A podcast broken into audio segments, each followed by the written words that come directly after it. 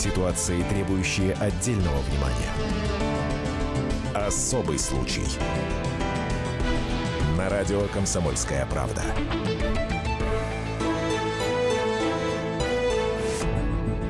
Жертвами становились те, кто ночью без сопровождения мужчин и без определенной цели в нетрезвом виде находились на улицах, вели себя легкомысленно, беспечно, не боялись вступать со мной в разговор, сесть в авто и затем кататься в поисках приключений ради развлечения.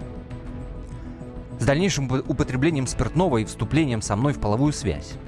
Таким образом, жертвами становились не все подряд, а женщины определенного отрицательного поведения. У меня возникло желание проучить и наказать их, чтобы другие не вели себя так, чтобы боялись. Исключением было убийство Елены Дороговой, которая спешила на вокзал, чтобы встретить мать. Тогда женщина была трезва. Это цитата из допроса Михаила Попкова, или более известного как «Ангарский маньяк». 53-летний мужчина за 20 лет убил порядка 80 человек. Вот вам и еще одна цитата. «Мою жизнь можно определить как двойную. В одной жизни я был обычным человеком, состоял на службе в милиции, имея положительные отзывы по работе. У меня была семья. Моя жена и дочь считали меня хорошим мужем и отцом, что соответствовало действительности. В другой жизни я совершал убийство, что тщательно скрывал от всех, понимая, что это является уголовно наказуемым деянием. Моя жена и дочь никогда не знали о совершенных мной преступлениях и даже не подозревали об этом». История ангарского маньяка. Как примерный семьянин стал самым кровавым убийцей современности, жертвами которого стали порядка 80 человек. Попробуем ответить на этот вопрос сегодня. Это особый случай. Об этом нельзя не говорить. Особый случай. Меня зовут Антон Арасланов. На связи с нашей студией прямо из Иркутска Яна Лисина, корреспондент «Комсомольской правды». Яна, приветствую тебя. Добрый день. Пожалуй, единственный человек в этой стране, который взял у ангарского маньяка аж целых 2 интервью. Ян, первое интервью у вас состоялось в каком году? 2015 год. Это был март месяц. И вот 2 года спустя ты поговорила с ним вновь. Да. Расскажи о своих впечатлениях. Вот как это было, как ты пришла, как вы встретились вот в этот раз. Узнал ли он тебя, человека, который 2 года назад с ним общался и пытался понять, что этого человека подвигло на убийство? Ну, Попков отличается особой памятью, поэтому, конечно, он сказал, что он меня узнал. Но и тут такой нюанс. В 2015 году я была первым журналистом, который брал у нее столь долгое интервью.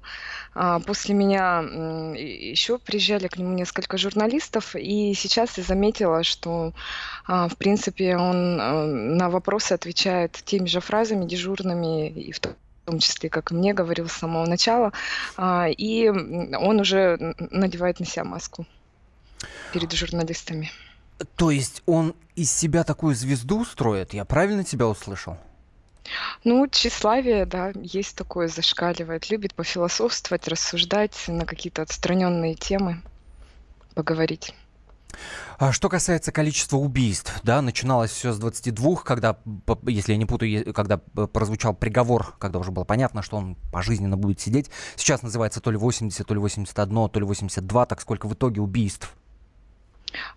Сейчас 59 убийств, одно покушение на убийство, и в 2015 году он был приговорен к пожизненному за 22 убийства и 2 покушения. Итого получается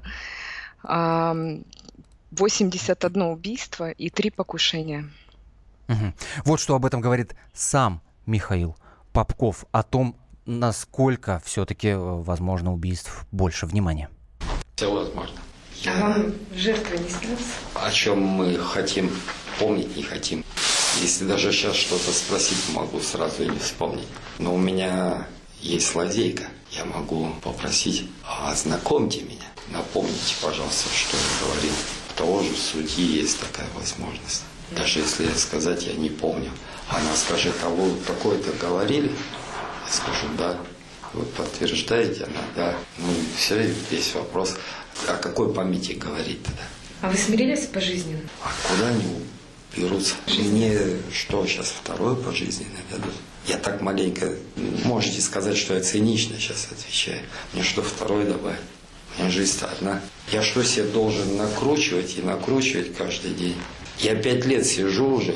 За это время не то, что собаку дрессировать, а кого угодно можно приучить к распорядку. Тут чисто механически. Как в книжке вычитал Ходорковского, что просто головной мозг как компьютер. Отключил, о чем-нибудь другом механически думает, и все. Вот нечем заняться. Книги нету, день нету, 2-3. Кроссворд погадал там несколько страниц. Чем-то надо заняться, телевизор нечего смотреть. Можно, конечно, как это принято в тюрьме говорить, думать о содеянном. И что себя ходить, загонять это. Или можно, наоборот, попытаться о чем-то таком думать. О чем угодно, вот только не смейтесь. Баллистические таблицы какие-то для снайпера высчитывать. Это Михаил Попков. Мы в течение нашего эфира будем слышать фрагменты разговора маньяка с Яной Лисиной, нашим корреспондентом в Иркутске. Много интересного мы вам обещаем впереди. А пока, Ян, скажи, пожалуйста, огромная работа была проведена для того, чтобы его поймать. Огромное количество томов уголовного дела. Огромное количество судебных экспертиз, свидетелей и так далее. Вот для того, чтобы было понятно объем вообще всего этого, ты можешь вот некоторые цифры назвать, которые действительно впечатляют, какой огромный объем работы был проведен для того, чтобы этого маньяка поймать? Ну, конечно. Для начала это список подозреваемых, в котором было где-то около 5000 фамилий. Потом этот список сузили, в нем осталось 500 с чем-то фамилий. Туда вошел Попков, да, как сотрудник правоохранительных органов. И сразу, предвкушая вопрос, поясню, что почему. Да? Потому что долгое время преступления оставались нераскрытыми. Да? Уже там 10 лет прошло, 15. Естественно, следователи сделали вывод, что причастен сотрудник правоохранительных органов или там работник колонии, в Ангарске их 5 колоний.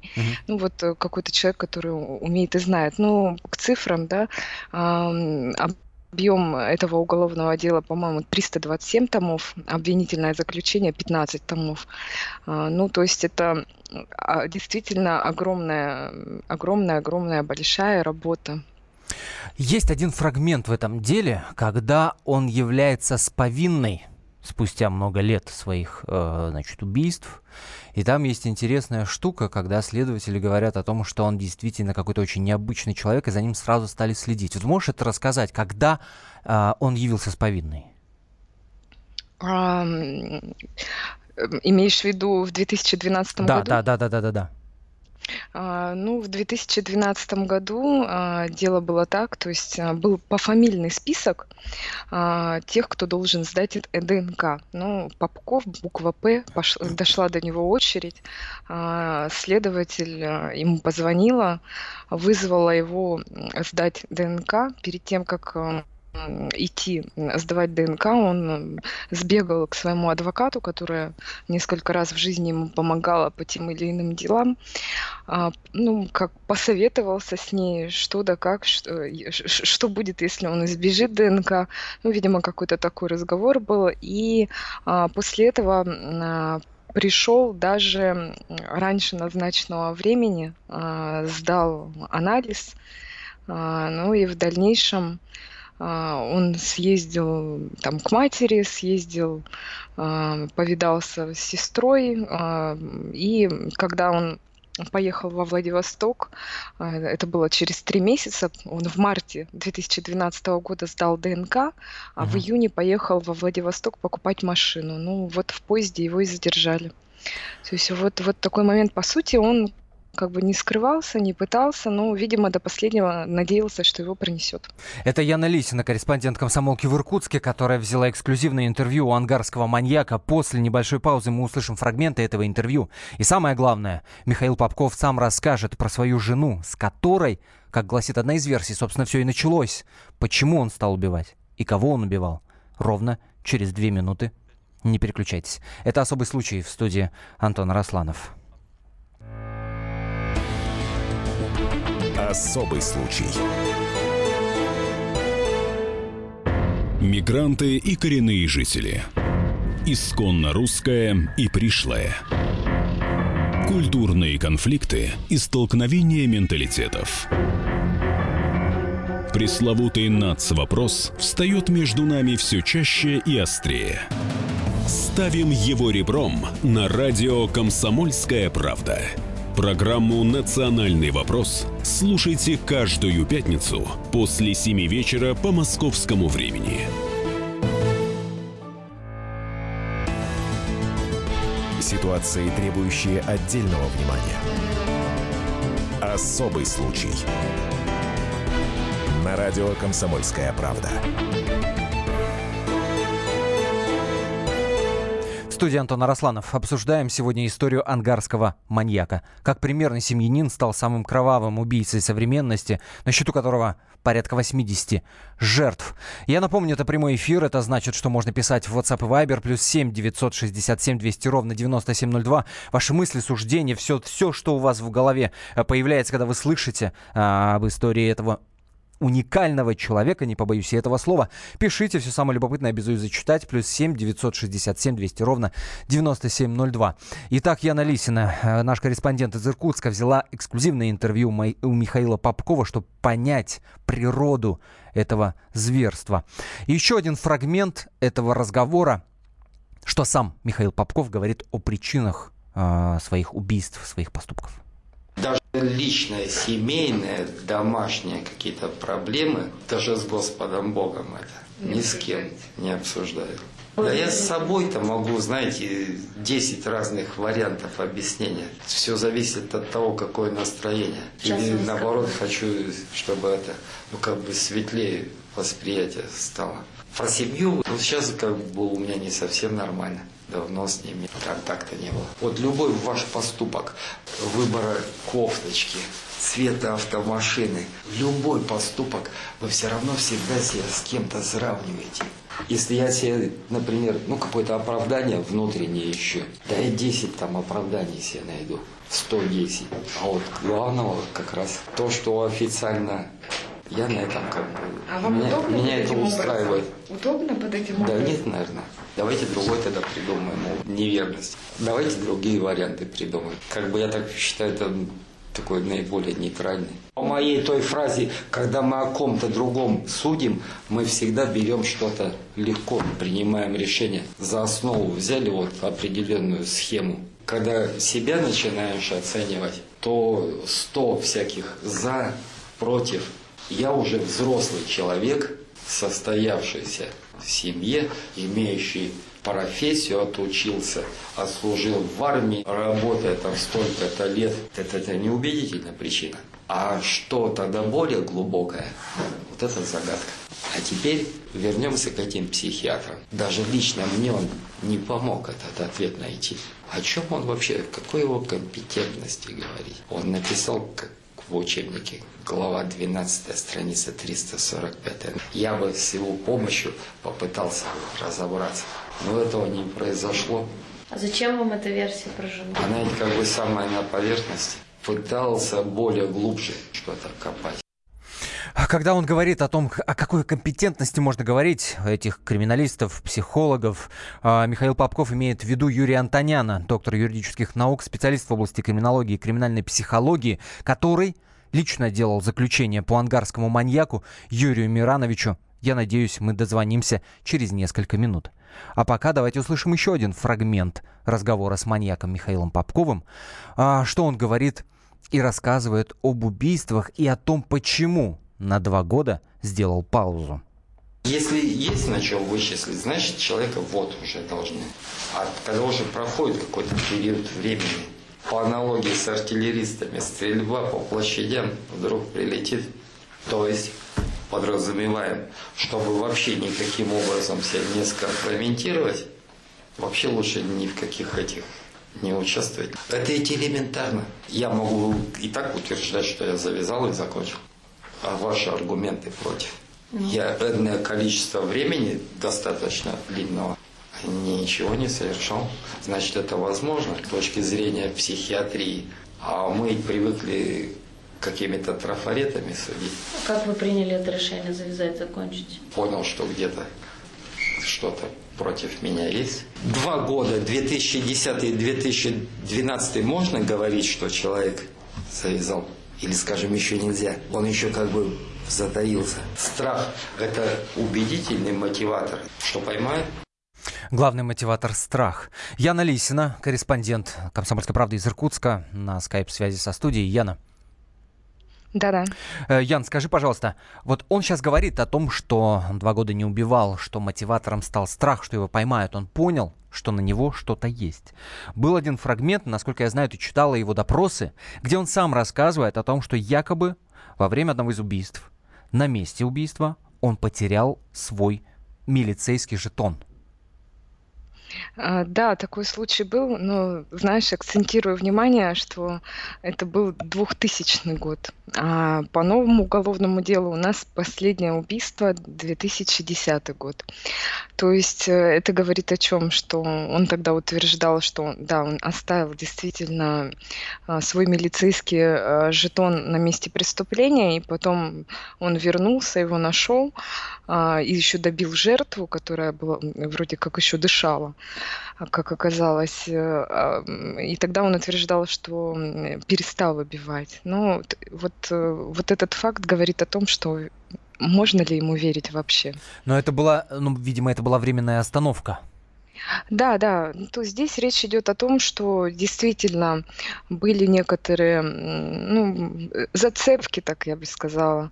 Там, допустим, след от машины. Если след оставляется на снегу, то он, соответственно, индивидуальный, его вычислить можно, да? То, да, были моменты, что он опасался, таился. Как говорят следователи... Угу. Как 20 лет ему удавалось скрываться? Сам он отвечает на этот вопрос, что он не скрывался, он не заметал следы, он их просто не оставлял. Это еще фраза, которую он сейчас тиражирует активно, и об этом он мне говорил еще в 2015 году. Действительно, во-первых, надо здесь понимать, что это 90-е годы, в основном где-то большая часть, где-то, наверное, 60 с чем-то убийств были совершены именно в 90-х годах, то есть там 2000-х очень мало. Видимо, уже другая милиция, другое развитие. Нашей техники, всего и расследования. Еще раз, 90-е годы, ангарская милиция, то есть творится какой-то даже там беспредел, творится такой хаос, видимо, какая-то неорганизованность в плане там расследования. В то время, в 90-е годы, Ангарск был довольно криминальным городом, там было несколько криминальных группировок. Сами оперативники говорят, что за ночь там приходилось выезжать, 10-15 убийств там бывало, происходили в сутки, и то есть, как-то вот эти даже женщины, жертвы, никто это не систематизировал, никто не приводил в какой-то порядок, не объединял эти уголовные дела воедино. И вот толчок был там в начале 2000-х, когда в Ангарск приехал тогда следователь по особо важным делам Генпрокуратуры России Костарев, фамилия. Вот тогда были дела систематизированы в одно, и началось расследование, которое длилось еще где-то около 10 лет. И сам он...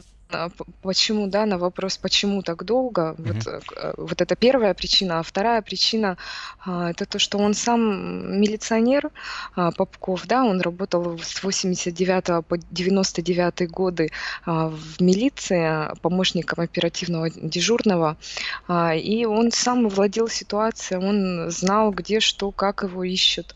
На самом деле он как бы этим пользовался. И даже был такой нюанс, что он пытался войти в следственную группу, то есть уже на заре своей милицейской работы пытался войти в следственную группу, которая занималась вот этими убийствами женщин, но не прошел. Вот что сам Михаил Попков в интервью «Комсомолке» рассказал о том, кого он убивал.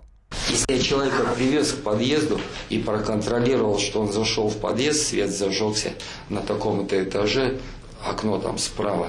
Ну вот нигде свет не зажигался, человек только по подъезду прошел, чик, свет зажегся. Все, значит, человек дошел до дверей, тронулся, поехал. Почему я его должен увидеть? Она может быть какая угодно. Вся ободранная, пьяная, как это. Но она к определенной цели стремится. Доехать до дома, там, к матушке. Она с мужем, там, у нее все караул кое-как вырвалась. Какая бы она ни была пьяная, там, но она, цель у нее есть, определенная цель. Но как такому человеку не помочь? А если человек, плевать ему вообще, куда ехать и с кем, куролесить продолжать? Вы как думаете?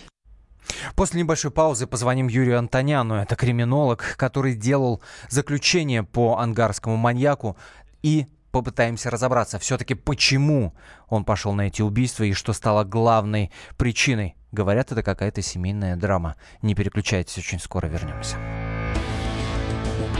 Особый случай. Главное аналитическое шоу страны. Михаил Зинович Юрьев, Михаил Владимирович Леонтьев. И в команде Анатолия Кузича замена. Вместо Анатолия играет Илья Савельев. Но все остальное будет прежним. Это главтема. Они знают, как надо. Мы несем свою миссию выработать и донести до народа и руководства мысль о том, как должно быть.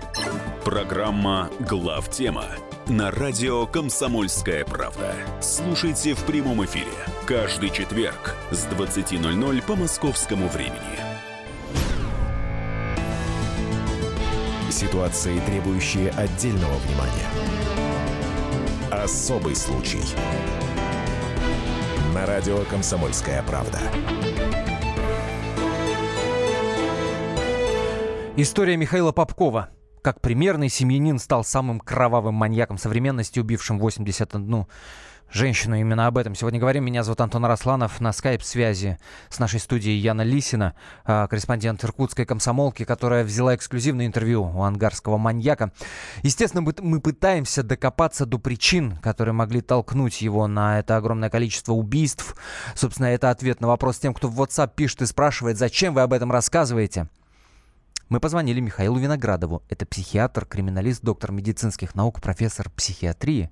И его спросили, что же могло стоять. Ангарский маньяк убивал женщин значительно долгом времени. И сложность поимки была в том, что, по сути, он ловил сам себя. И с его слов, и я склонен этому доверять, он стал на путь уничтожения распутных женщин. У него была семья, хорошая, нормальная семья, но он застал жену с любовником. Жену он простил, но стал это такое психологически мстить распутным женщинам за то, что его жена чуть не встала на эту дорогу. Во всех случаях это пожизненное. Ну, у нас есть такая тенденция, не только у нас, во всем мире, что после 20 лет человек может подавать прошение на помилование. Ну, во-первых, еще не прошло 20 лет. Во-вторых, сыщики наши тоже сделали ответный ход, как это очень принято в Америке. Они предъявили ему достаточное количество жертв с абсолютным доказательством. Он получил пожизненное и готов был ждать до 20 лет освобождения. Но через какое-то время, он уже сидел в колонии, ему вновь предъявили обвинение по тем же статьям, но по другому контингенту женщин. То есть перекрыли возможность покаяться и выйти на свободу. Америка это делает часто. Там предъявляют одному и тому же преступнику, особо опасному, по очереди разные следователи и разные суды предъявляют обвинения, по которым полагается пожизненное. Вот наш Попков, за него никто не заступался, не заступается и не будет заступаться. Он будет пожизненно отбывать наказание. Шансов на то, что он когда-либо сможет выйти на свободу, у него нет. Жене и семье предоставили, есть такая программа защиты свидетелей, она во всем мире действует у нас. Их переселили из города, поменяли им имена и фамилии, чтобы никто на них не показывал пальцем и не пытался отомстить за убитых своих родных. Это Михаил Виноградов, психиатр, криминалист, доктор медицинских наук, профессор психиатрии. Я напомню, на связи со студией Яна Лисина, корреспондент «Комсомолки», которая брала интервью у ангарского маньяка. Ян. Да, добрый день. Михаил говорит о том, что жене и дочери пришлось, по сути, начать жизнь с нуля. Есть такая версия, что ангарский маньяк стал убивать после того, как жена ему изменила. Можешь об этом рассказать чуть подробнее? Да, есть такая версия, и, наверное, до последнего момента я лично придерживалась вот этого мнения, что именно это главная причина. Да, 92-й год, Попков приходит домой, возле дома встречают дочку озябшую, ей тогда было 5-6 лет, и дочка говорит, что мама там с дядей дома. Попков заходит в квартиру, дяди уже нет, но в мусорном ведре он находит 2 презерватива. После этого он пытается задушить свою жену. Попытка неудачная. Через некоторое время, буквально где-то через 7 месяцев, он совершает первое убийство женщины. Он и сам говорил, в интервью о том, что, это одна из причин, но последний кусок, который мы давали послушать нашим слушателям, он говорит, что на самом деле причина для него и загадка. И в этом уголовном деле следователям все-таки удалось дойти до истины, и есть такая фраза в заключении уважаемого криминалиста о том, что Попков сексуальный серийный убийца, маньяк, и мотивировано его убийство ненавистью к женщинам, которые формировались на примере жены и матери. А что история с матерью? Он тоже застал ее где-то, с кем-то? Это такая тема, на которую, естественно, Попков никогда не будет говорить с журналистами, но вроде бы как по крупицам из него вытянули о том, что, был в его жизни, он такой человек, то есть не все было хорошо в его семье. Если даже с женой, внешне все выглядело благопристойно и прекрасно, хороший семьянин, как мы уже 50 раз об этом говорили, но тем не менее, также и в его детстве. То есть внешне все выглядело прекрасно, но есть такие данные о том, что до 5 лет, например, он воспитывался бабушкой, а потом есть якобы, что он вернулся домой и застал пьяных родителей и тоже чужого дядю с мамой, что после армии его там особо тоже никто не ждал. Он, кстати, после армии буквально через полгода женился, что первая любовь его бросила. Наверняка эти все моменты, они откладывались. Да, понятно. На телефонной связи с нашей студией Юрий Антонян, доктор юридических наук, профессор, специалист в области криминологии и криминальной психологии, человек, который лично заключение по Михаилу Попкову давал. Юрий Миранович, здравствуйте, день добрый. Добрый день. Вот смотрите, мы обсуждаем причины, что могло Попкова толкнуть на огромное количество убийств. С одной стороны, есть генетика и есть эта склонность к убийствам. С другой стороны, есть его жизнь. Мать, которую он застал с чужим дядей, жена, которая ему изменила. Вы к чему больше склоняетесь? Я ни к жене, ни к дяде, ни к тете, ни к соседу не склоняюсь. Это настоящий убийца от природы. Он некрофил. Его задача на земле делать живое мертвым. Он самый настоящий убийца, которому не должно быть никакой пощады. То есть это генетика? Да? Я не знаю, это генетика или не генетика. Я думаю, что он некрофил. Вот есть такая порода людей, вроде Гитлера или Сталина, или охранников в ГУЛАГе или в нацистских концлагерях, которые убивали людей. Вот это их любимое занятие. То есть он не идейный, а он просто получал удовольствие от процесса, от поиска жертвы, от самого убийства. Он получал удовольствие, он считал это своим предназначением в жизни. И ему никакой пощады не должно быть.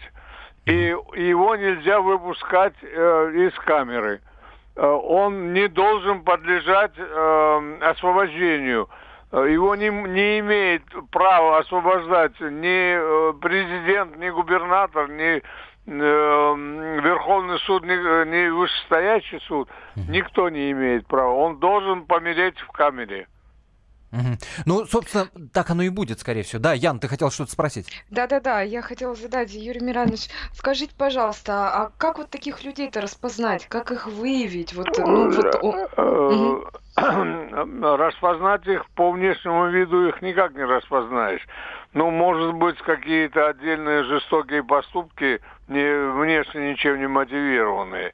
Но можно распознать по первым убийствам, которые они совершают. Убивают ни в чем не винных жертв. Вот поэтому можно распознать. А так распознать их невозможно. Нет. Юрий Миранович, я понимаю, что в вашей практике огромное количество подобных случаев было. Да. И тем не менее, в деле Попкова, в деле ангарского маньяка, было ли что-то, что вас особенно впечатлило, удивило, напугало? Видите, напугать-то не напугало, как могло напугать? Таких людей я видел довольно много. И он ничем не удивил, он такой же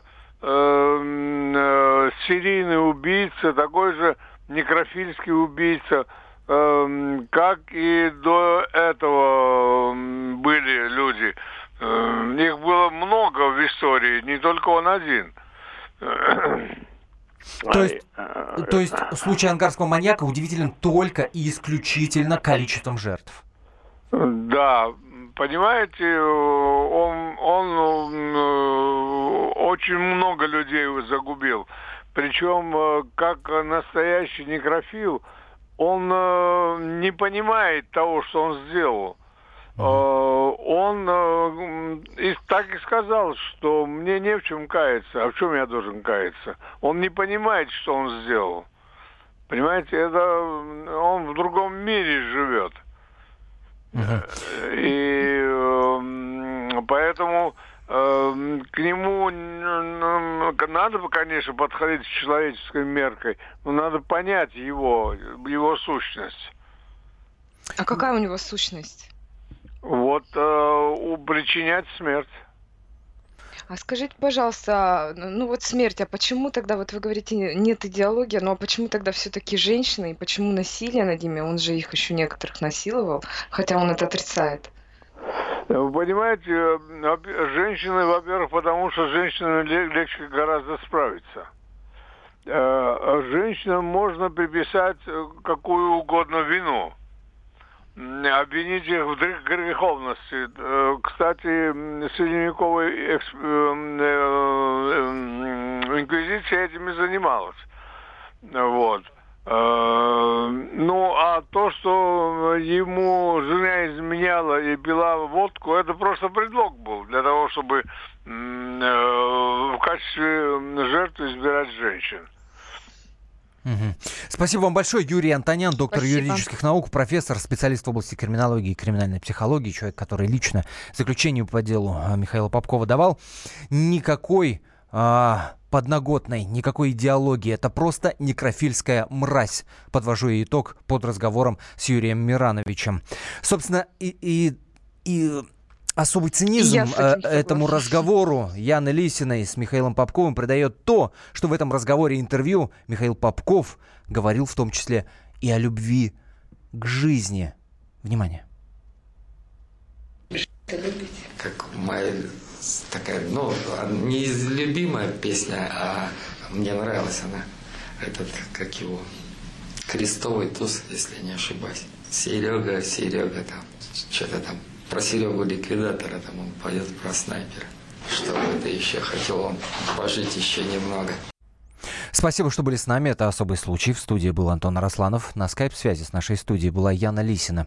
Человек, который взяла интервью у ангарского маньяка, чтобы докопаться до причин. Собственно, а причин-то и нет. Это просто некрофильская мразь. Это я практически цитирую Юрия Антоняна, криминолог, который давал заключение по Михаилу Попкову. Подробности на сайте «Комсомольской правды», kp.ru. Оставайтесь с нами. В эфире еще огромное количество интереснейших программ. «Особый случай». Будьте всегда в курсе событий. Установите на свой смартфон приложение «Радио Комсомольская правда». Слушайте в любой точке мира. Актуальные новости, эксклюзивные интервью, профессиональные комментарии. Доступны версии для iOS и Android. «Радио Комсомольская правда». В вашем мобильном.